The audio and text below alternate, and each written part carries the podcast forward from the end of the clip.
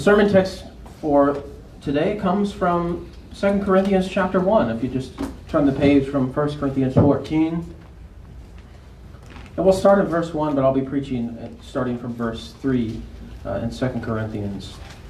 2 Corinthians chapter 1, beginning in verse 1.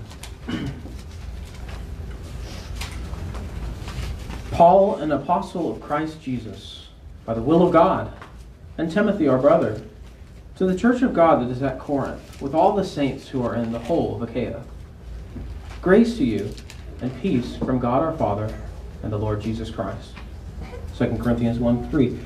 Blessed be the God and Father of our Lord Jesus Christ, the Father of mercies and God of all comfort, who comforts us in all our affliction, so that we may be able to comfort those who are in any affliction, with the comfort with which we ourselves are comforted by God. For as we share abundantly in Christ's sufferings, so through Christ we share abundantly in comfort too. If we are afflicted, it is for your comfort and salvation. And if we are comforted, it is for your comfort, which you experience when you patiently endure the same sufferings that we suffer. Our hope for you is unshaken. For we know that as you share in our sufferings, you will also share in our comfort. For we do not want you to be unaware, brothers, of the affliction we experienced in Asia for we were so utterly burdened beyond our strength that we despaired of life itself. Indeed, we felt that we had received the sentence of death. But that was to make us not rely upon ourselves, but on God who raises the dead. He delivered us from such a deadly peril, and He will deliver us. On Him we have set our hope that He will deliver us again. You also must help us by prayer, so that many will give thanks on our behalf for the blessing granted us through the prayers of many. This is the word of the Lord. Thanks be to God. You may be seated and allow me to pray as we turn. Lord, you say in Hebrews that your word is living and active, that it pierces our very hearts. Grant that we would be affected by the exposition of your word. Give me wisdom and clarity. Give your church discernment and, and the energy to receive your truth. Grant that we would be like the prophet Jeremiah, who consumed your words and found them to be the joy and the delight of his heart. Amen. One of the earliest stories of a Christian martyr in the second century involves the Roman authorities seeking out a man named Polycarp. Polycarp was known all over for his zealous Christian faith. And as the guards entered into his house, Polycarp is said to have offered them a meal and prayed at length to their amazement.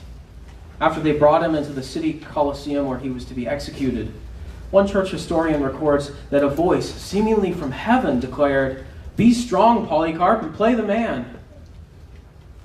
The Roman officials tried to persuade him to renounce Christ, but he did not. They pressed him, saying, Swear, and I will release you. Revile Christ. But Polycarp said this I have served him for 86 years, and he has done me no wrong. How then can I blaspheme my king who saved me? After he said this, it's recorded that he was overcome with courage and joy, and his face was so full of grace that the officials were amazed. At the constant urging of the crowd, they finally determined to put him to death by burning. And as he stood there on the pyre, Polycarp prayed. He glorified God, full of confidence, Christ's sacrifice, and laid down his life. We hear these stories of the martyrs of the faith from time to time, and I often find myself amazed not just at their faith, but at the peace that they experienced from knowing Christ, even when it meant their death. It causes me to ask myself do I have that kind of peace? Do you possess that kind of peace? One of my favorite texts of Scripture when it comes to peace and, and the comfort that the Christian has access to is this passage before us in 2 Corinthians 1. And if we were to boil down the text into one main idea or one sentence, it would be this God comforts his people so that we may comfort others as we look to his deliverance. Three parts. He comforts us, and that's the first thing we'll look at the comfort that God extends to us so that we may comfort others. What does it look like for us to comfort others? And all while we look to his deliverance. Let's look again to verses 3 through 4 as we consider how God comforts us as people. Paul says, Blessed be the God and Father of our Lord Jesus Christ, the Father of mercies and God of all comfort, who comforts us in all our affliction. Paul's opening sentences are a, a, mirror to a traditional Jewish synagogue blessing Blessed art thou, O Lord, our God, and the God of our fathers. But he Christianizes it the God and Father of our Lord Jesus Christ. You see, there was a debate going on in Corinth where some false teachers alleged that Paul was proclaiming a different gospel. They tried to invalidate his ministry. They believed Christians were still obligated to maintain the Mosaic law. Do this, do that, then you will be saved. Paul begins this letter by highlighting that he does indeed worship the true God of the Old Testament and the Jews. But he implies further that to truly know the Father, one must confess Jesus as God's Son and Lord. He defends his apostleship back in verse 1 as well as in 1 Corinthians, and here he maintains his commitment to the gospel. What we also pick up on, though, is that while Paul normally begins his letters by thanking God for what he's doing in the lives of the people of the church, here he focuses on his own personal experience, his experience of being comforted by God. The implication is Paul's just gone through some really difficult circumstances. And the Holy Spirit is leading him here to take all that he's gone through and show us how God offers us comfort in our lives. So I want to highlight three aspects of how God gives comfort to his people, and we'll do that using three all statements. The first, we see clearly in verse 3, is that all comfort is from God. This is the starting point of the Christian doctrine of comfort. God is the God of all comfort. And this is true in several ways. First, true comfort is from Him alone. God is the God of all comfort, and that He alone provides true ultimate comfort. It all excludes any other source of comfort ultimately. We can't find true comfort in anything on this earth if we're looking to that thing alone for our comfort.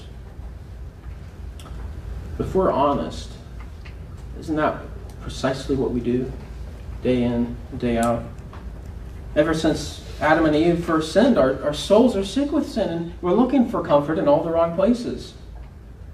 Our natural disposition is to fill the holes in our hearts with all kinds of little idols. We even take God's blessings and, and, and turn them into our own little idols. The result is that we delight in the gifts far more than the giver. Over the last few years, I've ministered to youth and young adults on a college campus in rural Iowa, on the East Coast and the South. I spent some time in China. It doesn't matter where you are, there is a generational identity crisis. All the time, young people are looking for fulfillment in sports, academic success, relationships, social status. And they'll never find peace or a truly secure identity in those things. Thankfully, it seems like Christian authors are increasingly recognizing this and writing books uh, targeted at an audience and on identity. But is, I want to ask is it just the young people that have an identity issue or that struggle in finding comfort from God? We talk about that often. But where do we think that the, the youth got their sins from? As adults, we still have the same kinds of struggles. It may look a little bit different.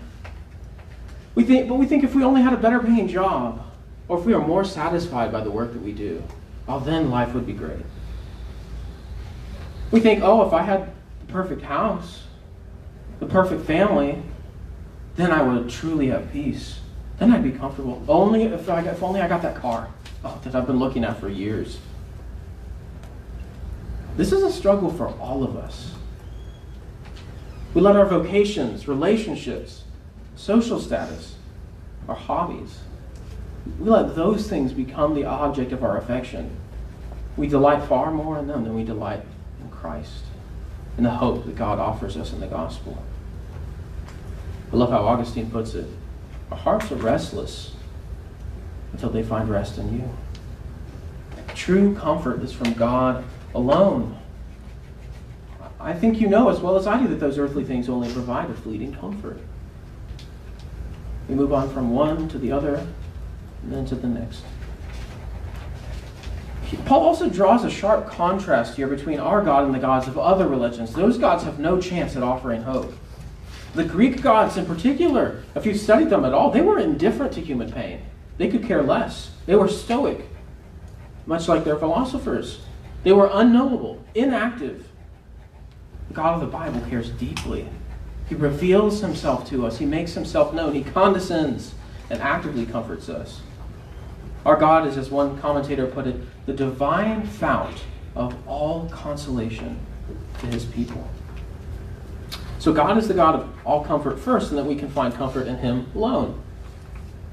But all comfort is from him, secondly, in that every kind of true comfort is a gift from him. Every kind of comfort is a gift from God. The comfort that God gives us isn't just a merely pat, pat on the back. You know, it's not a passing platitude. Somebody, we've all experienced this sort of thing. Somebody comforts us, but not really. We don't, we don't feel that we've been sincerely comforted by that person. The comfort that God gives us, every kind of true comfort, is deep. As the psalmist puts it, it we find him to be our refuge and strength, an ever present help in trouble. It's not momentary, it's eternal comfort. We always have access to it. Christian comfort is a revitalization of the soul. It begins at conversion, but it continues to give us the strength to endure whatever may come. There are all kinds of comfort God offers us in extraordinary moments, like Stephen, who in Acts 7 is being stoned and he finds peace in this vision as heaven opens before him. In extraordinary times, God will offer extraordinary comforts. But there are also ordinary comforts. No doubt, Paul, Paul was comforted by friendship, protection from physical harm, even a good book to help him rest. The earthly things that I mentioned earlier, the things that we tend to find our identity in, that we look to for comfort more than we look to God, those things often aren't inherently sinful or bad in of themselves. When we're going through a difficult circumstance and we find someone else's words just very encouraging, or we're overwhelmed and we're just able to wind down by listening to good music, or we're comforted by a practical need being met. Maybe somebody just gave us a small gift and it made our day. All of these are common graces, gifts from God intended for our comfort and ultimately His glory. So, so all comfort is from God. But notice, beginning of verse 4, He comforts us in all our afflictions. That's the second all. All our afflictions are covered by God's comfort. He doesn't just offer all kinds of relief, He offers relief for all kinds of suffering. It's probably helpful to caveat this with Paul's immediate context of suffering on account of his faithfulness to Christ and his ministry. And, and when you suffer because you've been faithful to Christ, that's a special kind of comfort you have access to. Suffering in Christ's name. And commentators generally agree that this is what Paul is referring to. But at the same time, they argue that it probably includes all the sufferings that befall the man in Christ. In other words, it's not just the ex- suffering that we experience for Christ, but there's no situation too dire that a Christian who earnestly seeks God cannot find peace in. Paul describes the hardship he faced in verses 8 and 9. For we do not want you to be unaware, brothers, of the affliction we experienced in Asia. We were so utterly burdened beyond our strength that we despaired of life itself. Indeed, we felt that we had received the sentence of death. Paul and, and, and his companions felt as though they were going to die. It's not as if they were going to take their own lives, but they, but they felt like their life was about to be taken from them. They, they fully expected to die in short order. And it says they, it left them utterly burdened beyond their strength. In other words, they couldn't, they felt as though they couldn't handle it. The word for affliction there could also literally mean pressure. The pressure was so intense. It doesn't have to be a situation where you believe you're going to die. Sometimes we just feel so much pressure, we have literally no idea how we're going to go on. We lose our job, and we can't find a new one. We ask ourselves, how are we going to make ends meet? How am I going to provide for my family this week? We lose our health. This is one that I'm especially afraid of. When we lose our health and, and, and we wonder, is this what the rest of my life is going to look like? We might lose a relationship. Somebody dies. Or maybe you're a parent with children who are going through such difficult circumstances, you don't know what to do. You may not even have a relationship with them. Maybe a romantic relationship comes to an end, and you're left wondering can I ever recover from the heartbreak of this situation? Some of us today may be, as Paul puts it, utterly burdened beyond your strength. And others of us will more than likely face this someday in the future. In either case, we must remember the God that we worship is the God of all comfort who comforts us in all our afflictions. No situation is beyond his ability to bring you peace, to draw you near to himself. This is important. It's, often I'm not going through these extreme struggles. A lot of the time, I just need comfort in the daily grind. Mark this no comfort is too big for God. No situation is too big for God to be able to comfort you, and no situation is too small. I think sometimes we view the comfort we have access to in Christ as something of an insurance policy. We think, well, I don't want the premiums to go up. I'm, I'm just going to I'm going to use it on the really big things and not the small stuff. I'll just pay for the small things out of pocket. I don't, I don't need to commit myself to prayer over that small issue, even if it's affecting me greatly. We think, oh, God will only help me out when it gets really bad. No. No situation is too big or too small for God to give you his peace. Now, the only circumstance we as Christians need to be careful of, not having access to that comfort, is if we are engaged in unrepentant sin. Consider David's example. He was grappling with the sin that he committed with Bathsheba, taking man, another man's wife, essentially murdering him, and taking her for himself. David cries out, and reflecting on that, Cast me not away from your presence, and take not your Holy Spirit from me. Psalm 51. David was keenly aware that if he continued in this sin, he would not experience the peace relationship with God. It's not as if God removes his spirit from his, his chosen people, but if we don't change, if we refuse to be conformed to, to Christ's likeness, to let the Spirit work in our lives, we cannot expect to sense his presence, his Spirit working in us. We won't experience that peace.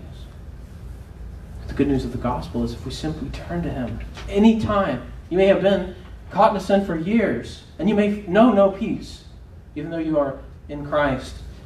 And the good news is if you simply turn to Him by the power of His Spirit, you will find comfort there. And that leads me to the third and final observation about the comfort God gives to His people. It's this all trials are an opportunity for communion with God. So we said God is the God of all comfort. All afflictions are comfort, covered by His comfort. And now I'm saying all trials are an opportunity for communion with Him. Look back at the second part of verse. Sorry, look at verse 5. Paul says, For as we share abundantly in Christ's sufferings, so through Christ we share abundantly in comfort too. Notice how Paul began by emphasizing the God of Jesus rather than Jesus as God. It's not unusual for him to do this. He does it in Ephesians 1. But there's a reason for it here the emphasis for Paul is on the humanity of Christ. As the Son of God humbled himself, took on flesh, and assumed our nature, this puts him in a place of dependence on God. Christ himself depended on God the Father and God the Spirit for comfort in his earthly form. And we are so united to him that we can experience the same comfort from God that he did. Think back to the passage on uh, final judgment from Matthew 25. Jesus is referring to the future trials of his brothers, which may be us, the disciples, the church. And Jesus says this Whatever you did not do for one of the least of these, you did not do for me. And Paul similarly, he saw this link when, when on the Damascus Road encounter, Jesus declared from heaven, Saul, Saul, why do you persecute me? The ascended Christ, seated in heaven right now, continues to identify with us in every trial we face in His name.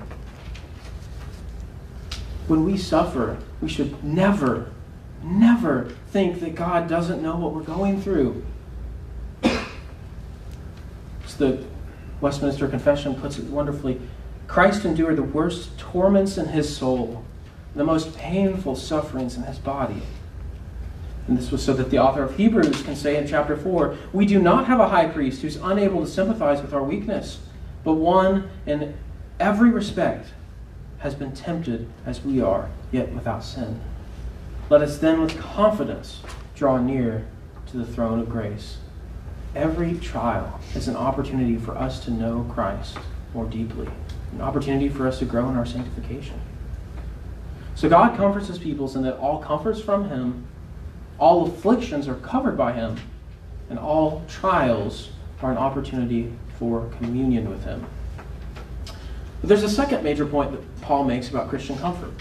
We've already said, we've been looking at how God comforts his people. Now we see that God's people comfort others. Look back at verse 4. God comforts us in all our affliction so that we may be able to comfort those who are in any affliction with the comfort with which we ourselves are comforted by God. The comfort God gives is not meant to end with you. It's meant to radiate out, radiate out through us to our brothers and sisters in Christ and anybody around us who will look on the work of Christ in our lives. The first thing we notice about this mission that God has given us to comfort others is that Paul says you are able to comfort others. You have the ability to do this. All of us have gone through difficult circumstances. And, and God's design is that those hard times will equip us to minister to our brothers and sisters in Christ, to the people who are suffering around us. Verse 4 doesn't say you're always going to feel able to comfort others. Sometimes you won't know what to say. Uh, one time I had to go to the hospital and there was a woman about to go into surgery and she was nervous because she didn't know if she'd wake up. What do you say in those moments? You don't have to know all the right words. You don't have to have a, a degree in counseling. Though that may be helpful. The Bible simply says our afflictions make us able to comfort others. It doesn't prescribe a scientific method or a formula to this. But God gives us wisdom. We may feel inadequate, but the Spirit that was in Christ is in you. And God is more than powerful enough to work through you. And He tells us right here that He means to. You are able to comfort others. Not only that, but you are called to comfort others. Verse 6 both restates and expounds on verse 4. If we are afflicted, Paul says this, speaking of himself and his companions, it is for your comfort and salvation. And if we are comforted, it is for your comfort which you experience when you patiently endure the same sufferings that you suffer. Notice that where verse 4 says we may be able to comfort others, verse 6 now clarifies our affliction is for your comfort. In other words, Paul realized God ordained his suffering for the purpose of bringing other people comfort. That's part of the meaning behind why God allows us to suffer. It's so that we will help others who are going through similar trials. This also means some of us need to learn to criticize less and comfort more. This is the time for you to nudge your spouse. and, and I also want to mention that God also calls us to comfort people we don't like very much. I don't find it all that difficult to offer comfort to my close friends, but that person that I don't get along with very well, am I really called to comfort them? There's no conditions attached. We're called to comfort. Think about Paul's example. I mentioned at the beginning of this sermon that there were people in the church in Corinth who were treating him horribly, who were, who were casting doubt on his apostleship and on perhaps even his salvation. But he's writing to comfort those people who mistreated him. That church that entertained false teachers and charges that he preaches a false gospel. You might be surprised at the people God calls you to comfort. And that might be part of why Paul adds an extra word this time. Affliction is not just for comfort, but for comfort and salvation. Verse 6. That salvation might mean deliverance from circumstances, just as God delivered me from my trials, so do I believe He too will deliver you, even if that salvation is not in this life but in the next. And we'll, t- we'll get to that deliverance at the end. But another meaning of the salvation that might result from comfort is the, the salvation of souls. People entering into a saving relationship with God as a result of our suffering. A wonderful opportunity and example of this is Christian funerals, where the gospel is preached faithfully. As the unbelievers look on, they think, one day I'm just going to be six foot under. That's the end. And we say that's not the end. There's hope. There's life in eternity if we know Christ is a life full of goodness and worship, blessing, hope. In Paul's case, he suffered to bring the gospel to those in Corinth in the first place. It was hard for him to get into that city and start the church. But through his sufferings, they came to know Christ. It's absolutely possible that there's someone in your life, maybe in, in this room today, who God will use your testimony as part of the means by which he draws them to himself. And unbelievers will never experience true comfort, true lasting, eternal comfort until they are in Christ, until they've had faith in him for their salvation, for the forgiveness of sins. So they can't experience that true comfort for themselves, but they can see it in your life. I hope that's the starting point. So if we're not only able to be called to comfort those around us, but we're called to comfort, are we looking for the opportunities that God is putting before us? When someone is hurting, even tomorrow, when you interact with them, and you think, oh, I'm just, wow, I'm so busy, do I really have time to do this? Who might God be calling you to comfort? Who needs the encouragement? The last thing I want to highlight about our ministry to comfort others is this we are united to our Christian brothers and sisters in suffering. We're in this together. When we go through difficult times, we develop a deep bond with one another. And we don't have to have both experience that hardship. But when we make an effort to comfort someone who's going through a difficult circumstance, we go through it together. We find ourselves realizing what it means to be the body of Christ.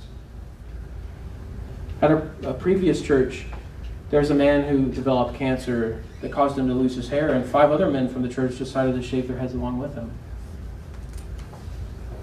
They didn't know what he was going through, but it, they did the best they could to say, We stand with you.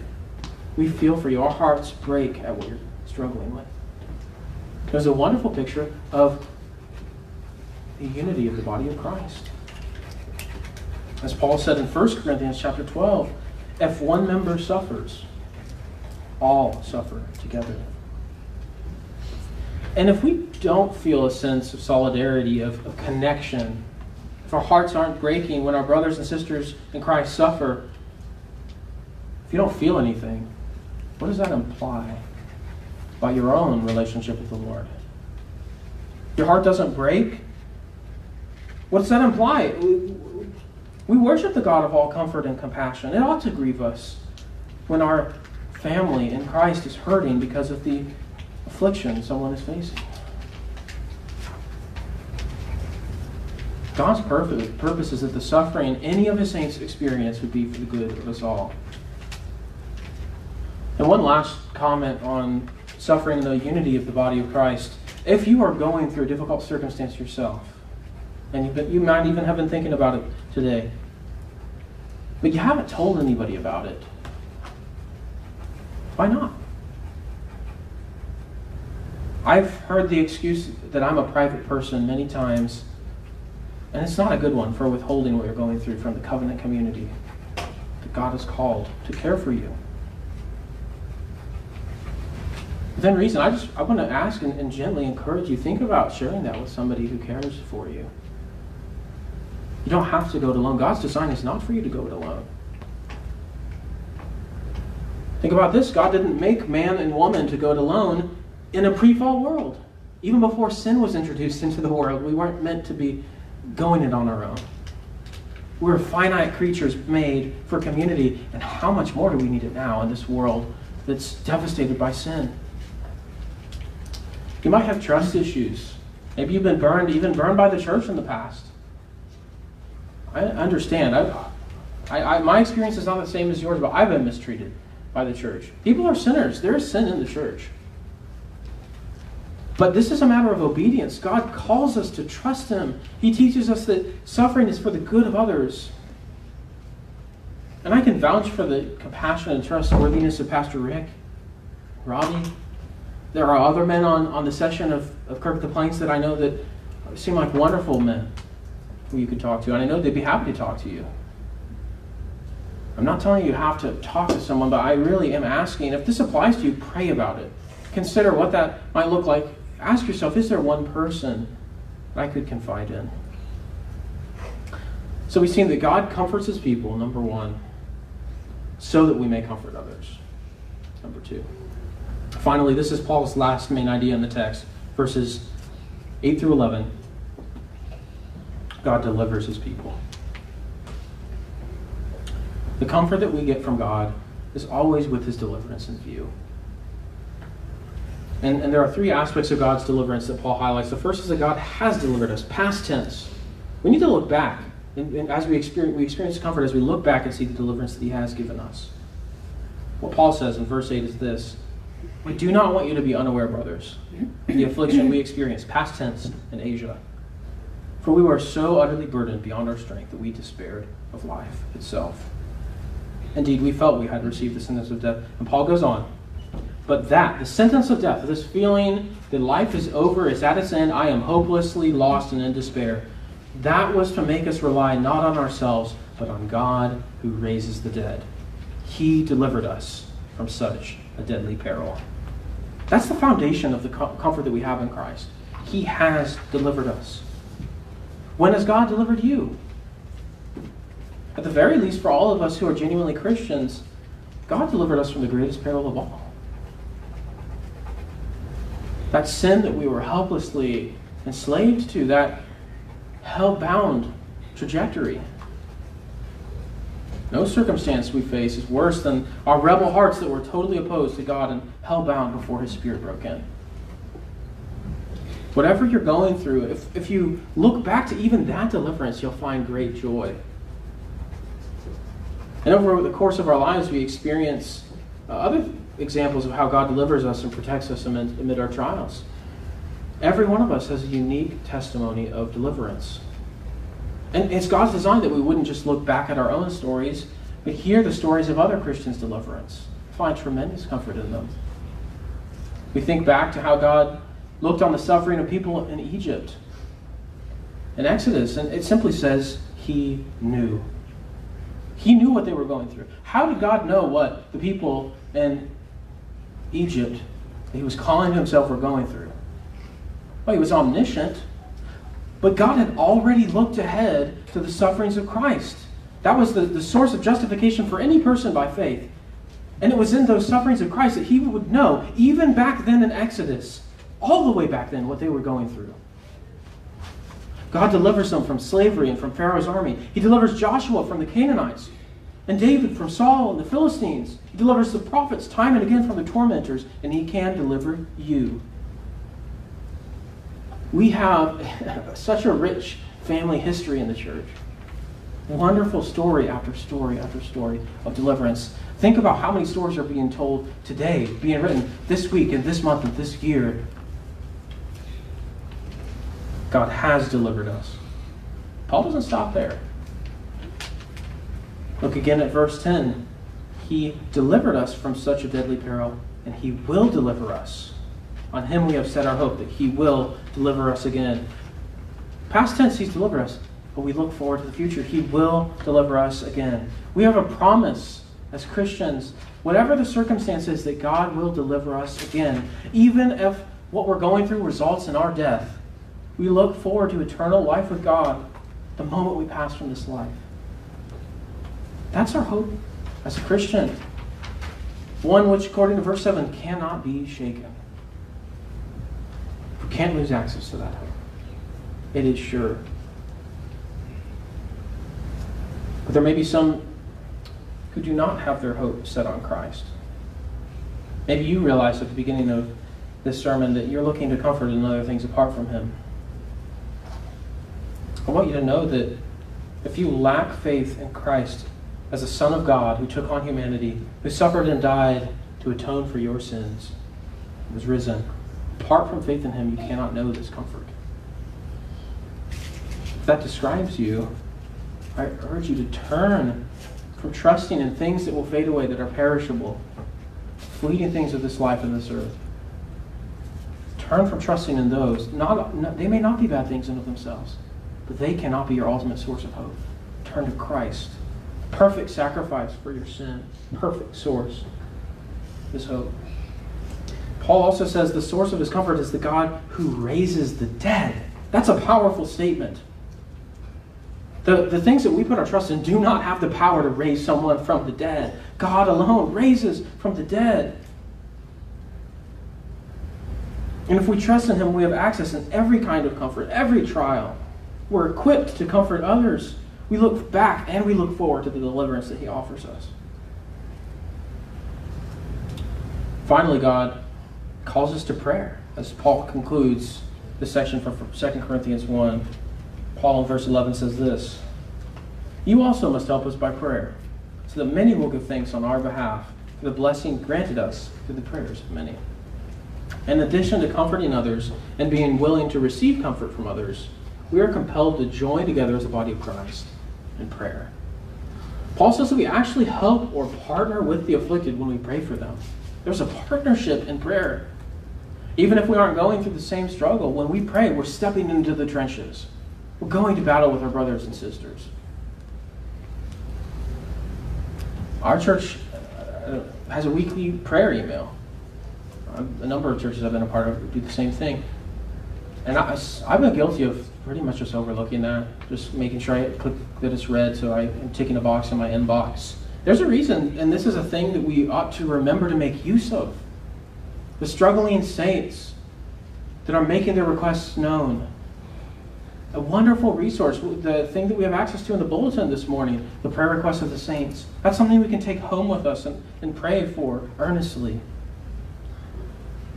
Paul goes on to say that we pray so that we can see how God tangibly answers our prayers, so that many will give thanks on our behalf. If we pray for one another, we will reap the blessing of God working through our prayers. We'll see prayers answered. We'll be conformed to His will We'll be shown that He desires to answer our requests. Prayer is part of the means by which we personally realize that God is the God of all comfort. One commentator put it this way In prayer, human impotence casts itself at the feet of divine omnipotence. Our impotence is cast at the feet of God and His divine omnipotence. We realize I may be lacking in ability. I Lord, I can't even help this person. I don't know what to do. But he, you are the God of all comfort. I may be lacking in ability, but you're all powerful. You have delivered and you will deliver again. In our weakness, God is strong. So he comforts his people so that we may comfort others as we look to his deliverance. We began with the story of Polycarp and asked, Do I have that kind of peace, that kind of comfort that he possessed as he stood there before the flames? The answer, according to Paul, is yes. The same spirit that was in Christ was in Polycarp and many men who gave their lives for the gospel is in you. I love the words of Romans chapter 8. Who shall separate us from the love of Christ? Shall tribulation, or distress, or persecution, or famine, or nakedness, or danger, or sword? As it is written, For your sake we are being killed all the day long. We are regarded as sheep to be slaughtered. No, in all these things we are more than conquerors through him who loved us. For I am sure that neither death nor life, nor angels, nor rulers, nor things present, nor things to come, nor powers, nor height, nor depth, nor anything else in all creation will be able to separate us from the love of God and Christ Jesus our Lord. And as the Heidelberg Catechism wonderfully puts it, what is your only source of comfort in life and death? That I am not my own, but belong with body and soul, both in life and death, to my faithful Savior, Jesus Christ. Let's pray. Lord, we thank you for your word. Your word that is effective, that is powerful, pierces the hearts the marrow and the bone. Lord, draw us more and more to yourself today. Mold our affections so that we love you. Shape our minds so that we know you, that we experience that love that, that, that flows from the knowledge we have, the only true God. Comfort us, Father. Even in the small things, we recognize we've taken access to your comfort for granted. Help us, Lord, we pray. And we don't simply pray that, Lord. We ask that you would help us help others. We know that you say we have the ability. We feel inadequate. We know you are more than enough. Help us to remember all that you've done. Our minds are so easily distracted. Call to mind your mighty works in our hour of need. Help us to be men and women of prayer. All of this for your sake, for your glory, ever and ever. In Jesus' name we pray. Amen.